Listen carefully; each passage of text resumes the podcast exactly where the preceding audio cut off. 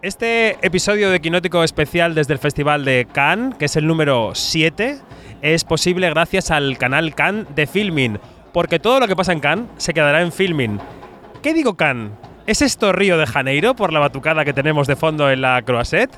Es martes, es 23 de mayo de 2023, cuando tú lo escuches será 24 o posterior, y comenzamos nuestro repaso diario a la locura canoas. Quinótico, especial Festival de Cannes con David Martos. Quinótico.es Moviendo las caderas como si fuera Regina dos Santos. Janina Pérez Arias, buenas tardes. Hola, no, ese es Dani, que está meneándose. Eh, hola, Dani. Hola, pues ya ha pasado el Ecuador. Para mí yo vivo atrapado en el Lo has dicho como tres podcasts distintos. Antes y después, pero eh, veo más cerca mi casa y eh, lo bueno es que ya poco a poco cada vez hay menos retrasos en la de Busí, así que todo bien. Y Begoña Donat, buenas tardes. Estamos los tres con la sensación de que el flautista Amelín que está aquí abajo tocando el timbal ya nos lleva de camino hacia nuestro hogar. Ay, el hogar. Bueno, vamos a hablar hoy de tres cositas, de dos películas y de una serie. Vamos a hablar de mm, Wes Anderson, de Asteroid City, vamos a hablar de The Idol, la serie de HBO Max eh, concebida por Sam Levinson, y vamos a hablar también de Club Zero, que es la nueva película de Jessica Hausner. Empecemos por Wes Anderson porque acaban de salir estos tres individuos de ver la película. Yo la vi esta mañana, pero bueno, también la tengo fresca. Es una película sobre una, sobre una obra de teatro que va sobre una ciudad inventada en el medio del desierto americano en la que ha caído un meteorito y allí montan la de Dios es Cristo. Con todos los personajes habituales, me refiero a actores habituales de Wes Anderson, con la simetría habitual de Wes Anderson, con sus colores, con su música, con todo Wes Anderson. Es un Wes Anderson de manual. ¿Qué te ha parecido Begoña Donat Asteroid City? Me ha dejado fría. Esperaba mucho de ella. La verdad es que lo estábamos comentando ahora los compañeros, lo, mucho que me gusta Wes Anderson. Y no sé si es por el hecho de que he sentido que se repetía muchísimo a sí mismo o por la, eh, la edición de la película, que es como muy esquemática. Ahora van estos personajes, a continuación van estos personajes, a continuación van estos, que no me ha, no me ha conmovido como otras películas lo han hecho, siendo él ya como punto de partida un director artificioso, frío, pero con una frialdad que resulta cómica, ni siquiera me ha provocado más allá de, una sonrisa. He agradecido la presencia de los actores habituales, los guiños de que aparezcan en pequeños cameos eh, William Dafoe, Tilda Swinton, pero no me basta. A mí incluso me ha mareado alguno de los cambios de cámara, ¿no? Esos giros que hace para en ángulos de 90 grados. Eh, se me ha ido un poco la cabeza. A ver, no es tan exuberante y mareante como la anterior. ¿m? The French Dis Dis Dispatch, ¿qué era que se llamaba? Este, la crónica francesa. Este, pero me parece, mira, también yo soy pro Wes Anderson, pero eh, me parece una película aburrida, eh, me parece un despliegue de, mm, de, yo lo puedo, yo me lo monto, yo me lo como y ya está. Es, es, muy, es, es, una cosa como que de, qué arrogancia, ¿no? Pero es una arrogancia cookie. Es una arrogancia cookie. Yo creo que ahí, ahí nos disfraza y nos, y nos, qué sé yo, y nos engatusa a todos.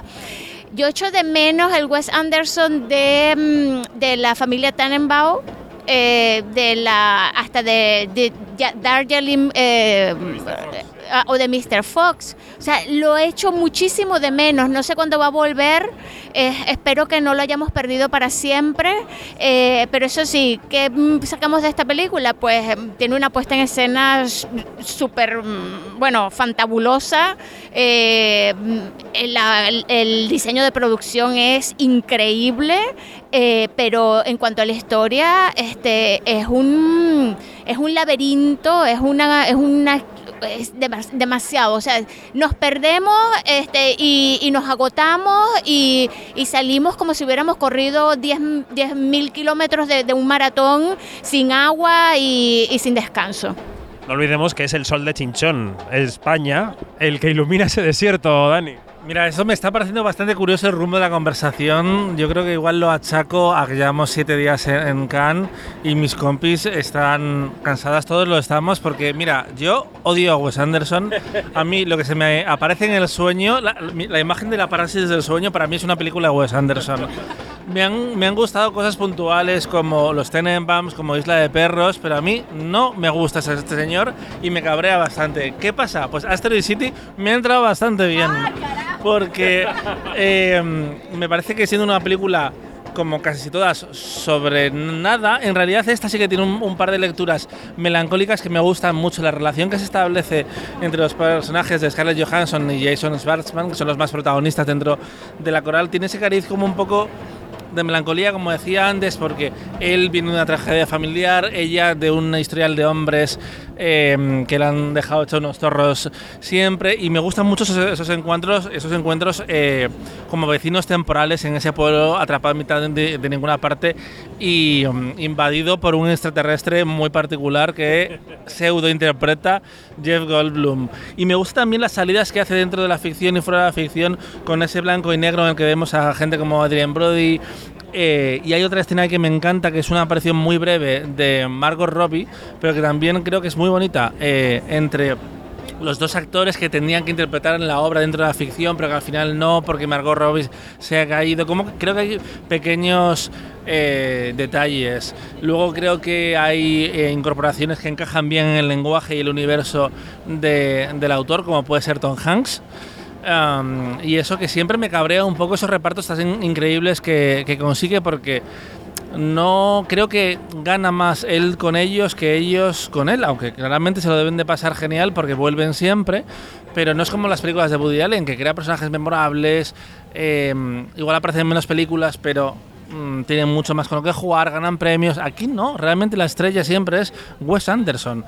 Como de grandes interpretaciones que yo recuerdo en su cine, me viene Ralph Fiennes en el Gran Hotel Budapest y poco más. No sé si. Ah, bueno, eh, Jim Hackman en los Tenenbaums o Gwyneth Paltrow incluso también los Tenenbaums, pero tanta estrella y tan poco hacerlo, eh, hacer con ellos. Eh, tú has dado en el clavo. Fíjate que, que de, esos papeles icónicos se nos quedan es el, el Wes Anderson de antes. O sea, este, hasta, la misma, hasta la misma Winnie Paltrow está aquí, ¿no? Eh, de la familia Tannenbaum, eh, Ben Stiller, este, bueno, y, hasta, qué sé yo, no sé. Em, es tanto, es tanto que se te olvidan todos. Y eso, eso, eso juega en contra de lo que, de, de, coño, de su, de su trayectoria, de lo que nos quiere decir, de, de, su identidad como cineasta, como cineasta. Entonces yo lo que veo es que es como un autosabotaje todo el tiempo. O sea, no puede ser. Y en el fondo igual es que eh, Wes Anderson en realidad es como Jeff Goldblum en esta película, que de repente lo traen aquí, lo sueltan de humanos, no sabe qué tiene que decir, no sabe qué esperan de él tampoco, y se vuelve, hace algo y se, y se vuelve a su planeta. Para mí eso es Wes Anderson. Voy a decir una cosa aprovechando el silencio de la batucada, y es que Wes Anderson, como la mayoría de los pijos, es un vago. Eso es así. Quiero decir, es un tío que técnicamente se curra todo muchísimo, los planos, minucioso, todo, la puesta en escena, pero el verdadero trabajo es, es, conseguir una historia. Una historia que emociona al espectador. Y esa película está vacía. Es un cascarón de huevo sin huevo dentro. O sea, y eso es el verdadero trabajo. Yo creo que la última película con un cierto sentido fue Isla de Perros, que estuvo en Berlín y a partir de ahí es un poco el vacío. Y yo creo que, los pijos tienen, aparte, o sea, los pijos tienen que conseguir dinero para sus monerías con la cámara, pero también para contar una historia que tenga sentido y mucho más en una sección oficial del, Festival de Cannes. Yo creo que Thierry Fremont este año ha pinchado en varias películas. Hay otras que son excepcionales y que mantienen el nivel habitual de Cannes, ¿no? Eso está claro, las hemos contado en este podcast, pero hay dos o tres, dos que se me ocurren que son un poco telefilms y esta que podría haber sido un fuera de concurso perfectamente o un Can Premier perfectamente. Es decir, ayer Erice, por lo que sea, no sé si quiso él o no quiso él, y es una película imperfecta, todos lo sabemos. Podría haber sido un concursante por la Palma de Oro perfectamente y Wes Anderson podría haber estado en su lugar en Camp Premier perfectamente y no habría pasado nada. He dicho. Perdón. No, no, estoy de acuerdo, estoy de acuerdo. Eh, y eso que artísticamente a mí esta película tampoco me parece que avance como otras películas. A mí la, crónica francesa me parece espantosa, pero creo que visualmente e, era, era, mucho más bonita y jugaba, jugaba con más cosas. Y, y, aquí me sorprende, por ejemplo, también me molesta un poco que esté rodada en Chinchón, eh, como podría estar rodada en el patio de la casa de Wes Anderson, que no sé por qué no lo ha hecho ahí. Yo creo que Brian Canston tenía que haber dado paso a Pepe Sacristán. Claramente como narrador de esa obra de teatro. Habría sido un puntazo y habría hecho ganar puntos esta película. Bueno, pues Wes Anderson vais a ir todos y todas en más a verla, lo sabemos. Pero bueno, si desde aquí podéis ir con una oreja un poco levantada, atentos a que no hay ninguna novedad, pues mejor, para eso estamos. Em, me he perdido. Ah, venga. Eh, Club Cero, de Jessica Hausner. Otra película de sección oficial que ha, dividido bastante al festival. Ha habido gente a la que le ha gustado mucho, eh, ha habido gente que le ha encontrado muchas conexiones con Little Joe, la anterior película de Jessica, eh, otros, a otros, a mí por ejemplo me ha dejado bastante frío, hoy es el día en el que yo estoy un poco frío, no pasa nada, ayer estuve entusiasmado, hoy estoy un poco frío, soy así. Em, es una película sobre un eh, colegio de élite, en el que unos padres proponen a la junta de padres que se contrate a una profesora de nutrición para que ayude a comer con más conscientemente a los chavales. La, la escuela, que está dirigida por Sitze Babette Knudsen, eh, la protagonista de Borgen, em, contrata a Mia Wasikowska, que es esta profesora, y ella empieza a dar clase a un grupo, a un grupo de chavales que son los protagonistas de tal, y empieza diciéndoles que coman un poco menos y acaba metiéndoles prácticamente en una secta de no comer nada. Entonces, la película es Wes Andersoniana en sus colores y sus ciertas formas, no en todo, eh, y retorcida. ¿Y qué os ha parecido? Venga, Janina. Eh, mira, tocan unos temas súper serios, como es lo de los desórdenes, alimenticios. Eso es algo que, que de verdad que hay que tratarse con pinza. Y mm, esta mañana, este, eh, Dani y yo, que estuvimos en una peregrinación para ir a buscar un café, este, casi nos echamos a las manos. Pero bueno, este, porque sí, bueno, eh, eh, tuvimos, estuvimos de acuerdo en que, en que sí, que son temas que se tiene, que se tendrían que tocar desde otra perspectiva. Y lo que sí es nuestro punto en común es que a Jessica Hausner le faltó un final más contundente, más valiente y más de tra ta tran. ¿Sí? Este, mm, eso, eso- en eso estuvimos de acuerdo. Ahora, este, ¿qué me gusta? Me gusta que no deja títere con cabeza. Eh, en cuanto a que lo de los desórdenes alimenticios no es solamente este una cuestión eh, del- de, de la imagen del, del cuerpo, de estética. Tiene que ver con muchísimas cosas. Y ya desde la primera escena, se pone eso sobre la mesa y eso es súper interesante este mm, eh, porque hay gente que porque que no quiere eh, comer carne porque son este porque por lo del medio ambiente por por la para, para hacerle un boicoteo a la in- a la, in- a la industria de los de los alimentos o sea hay tantas, tantas aristas allí para que, se exponen que es de verdad, bueno, eh, se suda la cosa. Me gusta el toque de, mm, de sátira que no llega a la de Ruben Oslum. No llega allí, no llega a lo bestia de Ruben Oslum, es más como más sutil todo esto. Está entroncada con Little Joe, por supuesto que sí, porque, porque bueno, porque es, la forma de contar de esta mujer. De, cu- en Little Joe era la búsqueda de la felicidad y mira lo que nos plantea aquí. Entonces, claro, eh, es una película bastante sesuda que va a tener muchísimos problemas allá afuera en el mundo exterior porque yo creo que es una bofetada y si no cuatro bofetadas en la cara de, de- de todo el mundo para decir hay que despertarnos este, y, a- y poner atención a todo esto de los desórdenes alimenticios en cuanto a cuáles son las causas y cómo se están cómo se están eh, planteando hoy en día esas causas, ¿no? Y bueno, las consecuencias ya las tenemos allí, ¿no? Voy a pasar por Begoña antes de llegar a Dani y de la discrepancia por la que casi se pegan estos dos. A mí también me ha dejado. Eres la ONU de esta vez. No, no, a mí también me ha dejado fría. A mí es una película que ha nombrado Janina y entre Janina y tú han nombrado- habéis nombrado dos referentes. Es, es un quiero y no puedo Wes Anderson, quiero y no puedo Ruben Oslund. Ese, ese nivel cromático, ese estudio también de la simetría, de la arquitectura, del vestuario, es muy eh, Wes Anderson pero no tiene, no llega a la sátira de Ruben Oslund. Y de hecho, cuando expone toda esa serie de argumento, argumentos tras eh, pues la dieta paleo, eh, el cuidado del planeta, todo lo que va surgiendo, me parece que son como un listado que podía haber hecho ChatGPT de cuáles son las razones hoy en día de los desórdenes alimenticios. Y a partir de ahí es que no me aporta nada la película. Trata de escandalizar en un par de escenas pero creo que al final yo lo que le saco de positivo a la película no es tanto los desórdenes alimenticios como eh, una crítica profunda al sistema de educación privado y al hecho de eh, desentenderte de tu hijo en un centro que piensas que va a cubrir todas, las, todas sus necesidades y eh, aspirar a la excelencia de tus hijos poniéndolos en manos de una institución eh, de la que tú consideras que puedes estar en el control formando parte de la Asociación de Padres y Alumnos y formando parte de, la Junta a la hora de elegir el profesorado,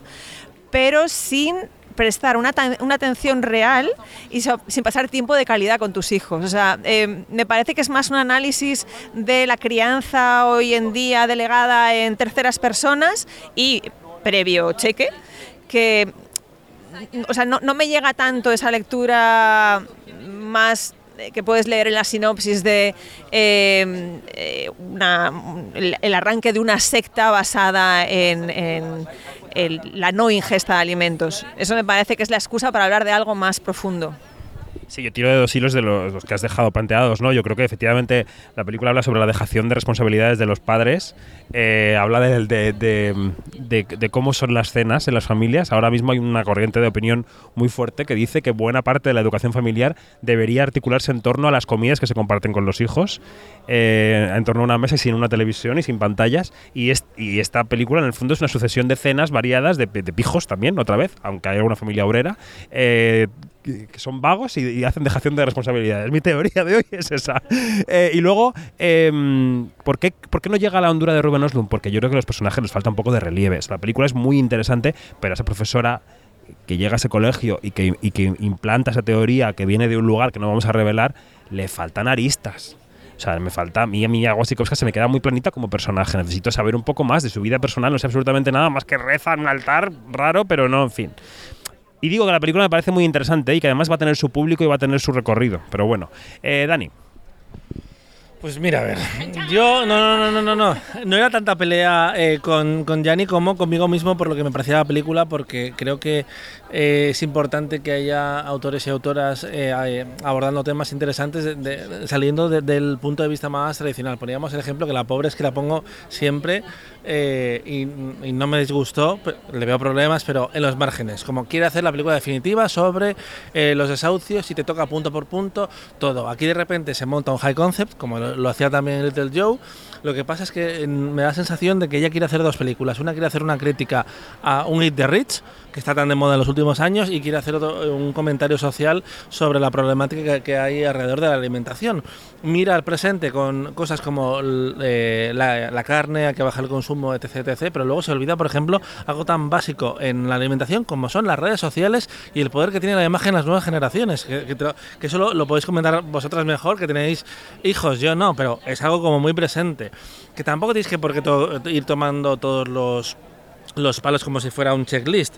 Pero por otra parte, ser una sátira eh, creo que no es una excusa para no contar bien las cosas, como para no explicar los arcos de los personajes. A mí me pasa con Ben, el chico humilde de, de ese club, bueno, aspirantes a entrar al club cero, que de repente es el que él no quiere saber nada, solo va a ese curso porque quiere subir la nota y poder tener una beca, y de repente se convierte en el seguidor más fiel de todo, tal, porque le mete un poco de presión, pero que no es real. Y luego sí que me interesa, por ejemplo, eso que, destacaba Begoña de la crítica al sistema eh, educacional y, y cómo desde ciertos círculos se toma la paternidad hoy en día, pero como que creo que es una película que tiene muchas ideas y no sabe del todo eh, aterrizarlas. ¿Estamos? ¿Estamos con Club Cero? Bueno, pues hoy ha sido un día de pijos en la closet. No sé si os ha quedado claro, ¿eh? Porque hemos visto los dos primeros capítulos de la serie The Idol de Sam Levinson, que se estrenará próximamente en HBO Max, futuro Max solo, sin HBO. Eh, que me ha hecho mucha gracia la foto que ha circulado últimamente estas últimas horas de la huelga de guionistas de una de las pancartas que decía un guionista em, HBO era la marca buena, idiotas, como diciendo, la habéis quitado. Y esta mañana en el pase de prensa lo que se ha proyectado es HBO, no es HBO Max, el logo que precede a la serie. Bueno, da igual. Todo esto para decir que es la historia de una estrella de la música pop, interpretada por Lily Rose Depp, que yo creo está fantástica, que está en proceso de grabación de un disco después de una crisis personal y profesional que ha, ha pisado un bache y ahora está resurgiendo a punto de lanzar disco. Y en una buena en una noche bueno y le pasan dos cosas. Una que se filtra una foto comprometida de ella en redes sociales y otra que en una esa misma noche loca en una discoteca conoce a un señor que es eh, se me ha ido el nombre eh, The Weeknd eh, se ponen a bailar, se enchochan uno del otro y él le dice, pues ya no hace unos cambios en este disco porque tal, ¿no? Y ese es el conflicto inicial que plantea la serie, que lo que hace es, es un poco entourage, ¿no? Es un poco enseñarte el, lo que rodea a la estrella. Que yo no me entero muy bien de quién es, de quién es quién esa. O sea, cuántos sueldos paga Lily Rose Depp en esa serie. Porque quiero decir, está la gente, la gente de la gente, la representante personal, la manager, el manager, el de los discos, el de la gira, el de Live Nation. Bueno, a ver, Dani, ¿qué te ha parecido de Idol lo que has visto? Eh, pues mira, me da mucho miedo porque eh, yo defiendo a Malcolm y Marie, entiendo por qué, porque la odian, me gustó Assassination Nation y Euphoria me parece que es una serie fantástica. Pero a pesar de todo eso me quedaba claro que Sam Levinson era, es gilipollas, es gilipollas y se, y- y se ha criado Este podcast va a ser prohibido por, por, por la MPAA de Estados Unidos, claramente. en un sistema privilegiado y él es claramente el fruto de una mezcla de talento y arrogancia que puede ser eh, puede dar resultados como de Idol, que recordemos que ha, tenido una producción infernal porque cuando llevaban el 80% de la grabación, eh, The Weeknd dijo, un momento, eh, es que me estoy dando cuenta que la protagonista de esta serie es Lily Rose Depp y yo podría estar haciendo una gira ganando millones y millones de euros y no, estoy haciendo aquel payaso. Así que él y Sam Levinson se pusieron de acuerdo en tumbar la serie entera, eh, despedir a la directora, que era de The Girlfriend Experience, Amy Sertz, si no me equivoco, y volver a eh, grabar todo y lo que faltaba con Sam Levinson ya pudiendo dirigir porque estaba comprometido con la segunda temporada de Euphoria que se había retrasado mucho y demás. Eso por un lado. Y eh, por otro, al mismo tiempo mm, me hace gracia y me gusta la existencia de alguien como Sam Levinson que se pasa por el forro de Arco del Triunfo, em, las convenciones sociales, las convenciones de la industria, el Me Too y todo esto, ya desde el primer eh, momento de la serie. Se ríe, por ejemplo, de los coordinadores de intimidad, que hemos dedicado ahí un podcast varias, y varios reportajes. eh, una escena que es eh, divertidísima y está du- durante 10 minutos hablando de la aureola de Lily Rose Depp que eh, se supone que no puede aparecer en un, eh, en un reportaje pero aparece porque a ella le da igual pero entonces tienen que cambiar el contrato que firman un ret- bueno la- la, mm, escena es divertidísima y empieza ella a plantear todo ese séquito del que tú hablabas eh, en la industria musical, que es que ojalá toda la serie eh, girara alrededor de eso, porque para mí, en cuanto aparece eh, Abel, eh, The Weeknd, mm, es que no me interesa, sobre todo teniendo en cuenta lo que ya nos han contado y hacia donde supongo que, que irá la serie. Ella y lo que hay detrás, y me parece mucho más elegante tú diciendo que tiene un pequeño incidente en internet. A ver, lo podríamos comentar aquí, pero vaya. Coméntalo, coméntalo. Ya has dicho que Sam Levinson es gilipollas. Puedes comentar el incidente. Se, se, filtra, se filtra algo y todo el mundo eh, está escandalizado porque, claro, ya no se puede entrar, está en mitad de una sesión y parar eso son miles y miles de dólares de, de pérdidas, así que tienen que, que, evitarlo. Y ves un poco cómo funcionan los mecanismos de Hollywood, que realmente son las peores personas del mundo. Además tienen Blackberry. Tienen de todo. Y a mí todo, eh, toda esa parte me gusta muchísimo. La, la mañana ayer a la que hacía referencia antes es Jane Adams, que es eh, secundaria del cine Todd Solondz y también estaba en Hank, eh, la serie esta de HBO de Thomas Jane. Es una actriz fantástica y, y, ojalá Dan Levy aparece también por ahí como publicista.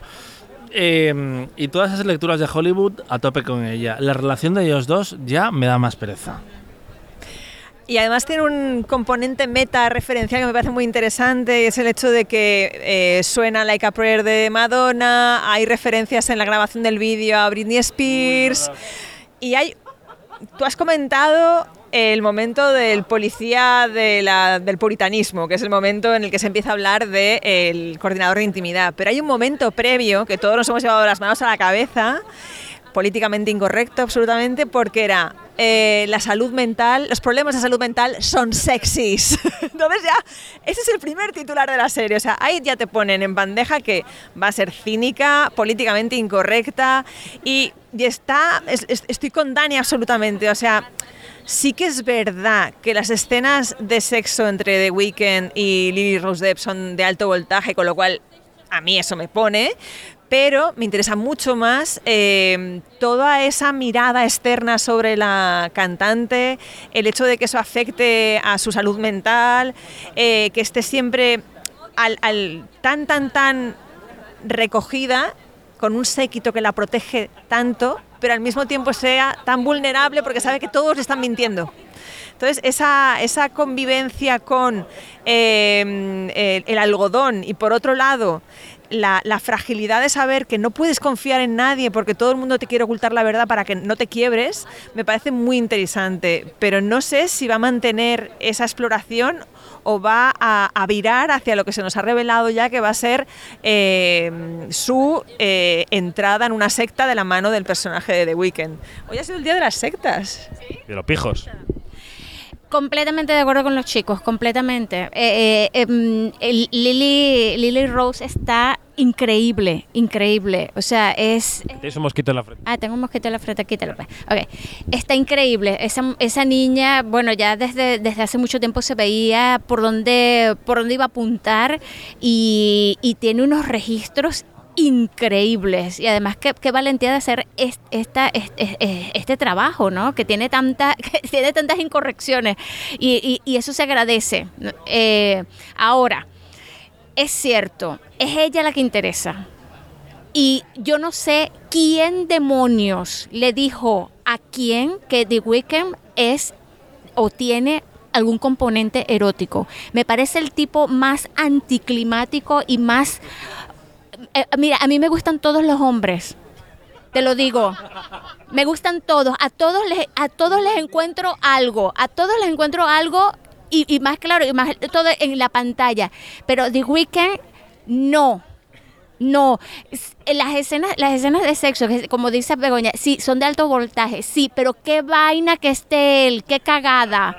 Y las escenas de sexo de ella con ella son impresionantes. O sea, de verdad que está súper bien esa parte, pero eh, oye, mm, eh, eh, y hay otra cosita que decía eh, en Twitter estábamos conversando, imagínate, lo, tenemos aquí al lado y Javier Zurro estaba conversando de, de la imagen, ¿no? De, de, la mujer en esta época, ¿no? De, de, la sexualización. Y claro, aquí de eso se trata, ¿ah? es, es, verdad, este, es así como que los ojos se te ponen como que te sangran, pero, pero claro, fíjate, fíjate cómo es esto, ¿no? Que, que allí adentro, escuchamos lo de la, las enfermedades mentales son sexy y todo esto, y, y, y, si se mantiene ese tono, pues buenísimo. Buenísimo, buenísimo. Necesitamos confrontarnos con esta, con esta realidad, porque no todo es de llegó el movimiento Me Too y todo, y todo se ha subsanado. No. Bueno, porque no, nosotros no, no, mismos tenemos conversaciones incorrectas que no querríamos que trascendieran. Y estamos seguros de que en esos entornos de Hollywood y de la música y tal, también se producen, o sea, está muy bien verlos. Y, es, y, estoy seguro de que muchas estrellas que luego en ciertos momentos quieren firmar un convenio de intimidad para un rodaje y tal, también llega un momento de una producción que quiere, pues quiero enseñar la teta y entonces hay alguien y le diga, no puedes, porque claro, si hay una denuncia, se le cae el pelo a alguien que seguramente no será la estrella. Sí. Y el momento del, del, coordinador de intimidad, me acordé tanto de, de, los trabajos que ha escrito, de los maravillosos trabajos que ha escrito Dani. Eh, atención, atención, coordinadores de intimidad que les han puesto a, a, ustedes eh, precio a la cabeza. 5 mil dólares si te quedas encerrado, atajado en el baño. Así que bueno, cuidadito por allí de verdad. Que es muy irónico además porque HBO fue la primera en eh, imponer la figura de, del coordinador de intimidad en sus rodajes hace, hace ya cinco años. Pero decía lo de que Sam Levinson en el fondo es un poco gilipollas y muy arrogante porque él viene de haber tenido problemas en, en Euforia con sus actrices porque muchas veces las pedía salir desnudas ellas decían aquí no y es cierto que él aparentemente no insistía y, tal pero como que siempre ha intentado ir un paso más allá y, Begoña destacaba las escenas de sexo y estoy de acuerdo pero también creo que las, las bueno, Lady Rose Deep, en este caso iba a decir las mujeres, pero no, Lady Rose Deep está filmada como si fuera una película de Quechiche de los últimos cinco años, ¿vale? O lo más parecido a Quechiche que hay en Hollywood porque claro, es mmm, esta cosa tan vulgar, pero que es la mejor forma de explicar, de follar con una cámara. Cómo recorres un cuerpo y cómo, cómo la enfocas. Claro, Lily Rose Deep tiene una presencia como etérea, espectacular, que es hija de Kate Moss. eh, eh, ¿No? Eso, Van- bueno, perdón, Vanessa Paradis, sí, sí, sí. Borro, borro, borro. Eh, pero el concepto, es el, el concepto es el mismo, como de esa top model de los 90, eh, que esa sí que habrán visto lo que han visto y que además es, es- es cantante como el, el personaje que tiene su hija en la ficción y Johnny Depp, así que, a ver, es que mm, Lily Rose ha tenido que verlas pintadas. Eh, pero a mí me fascina, me fascina y, y me ha irritado por momentos la, la serie, pero es como, mm, dame otro. Y eh, no sé hasta qué punto en Europa va a tirar tanto, pero en Estados Unidos, con la mezcla del show business y todo lo de eh, The Weeknd, porque allí es una figura reverenciada. Pero es que, a ver, recordemos que The Weeknd el año que eh, hace dos años no le nominaron a nada en los Grammy con un disco que era fantástico, que había arrasado en ventas, no se sabe muy bien qué pasó ahí. Pero él anunció que se iba de la academia, se hizo un Almodóvar, un poco así, ¿vale? Eh, como que también es un tío que no tiene sentido de humor, claramente, en este caso, porque, a ver, tienes 30 años, Pedro tiene 70 y se puede tomar las cosas como quiera. Eh, tú, de Weekend, relájate un poco, eh, pero, pero vamos, en fin. Y tiene una coleta de rata, como le dicen. Ay, horrible, horrible, horrible. Qué asco, qué asco. Este. Saludo de Weekend. Eh, Creo que fue Marina Sush que dijo algo así como que, que lo de que Wickham, que The Weeknd eh, echó para atrás todo porque le resultaba el res- eh, le resultaba lo que ya estaba listo muy feminista, ¿sí? Entonces hay que hay que también ponerle atención a esto. Eh, y, y bueno, y la peluquería de The Weeknd, no. Bueno, pues es una serie, para mí es el aliciente del día, es una serie que yo quiero seguir viendo cuando, cuando se estrene, querré seguir viéndola. Y, mm, y ya está. ¿Y qué nos queda hoy? Bueno, pues vamos a ver eh, Marco Veloquio, vamos a ver Rapito esta noche. La prensa americana le ha gustado mucho eh, Wes Anderson, aparentemente. Está un poco ahí, eh, sí, sí, sí, a la contra. La prensa americana tiene sus cosas. Hay que respetar su circuito, su propia idiosincrasia. Hasta mañana de baño de nat. Hasta mañana. Adiós, Mantilla. Hasta pronto. Y Janina, adiós. Adiós.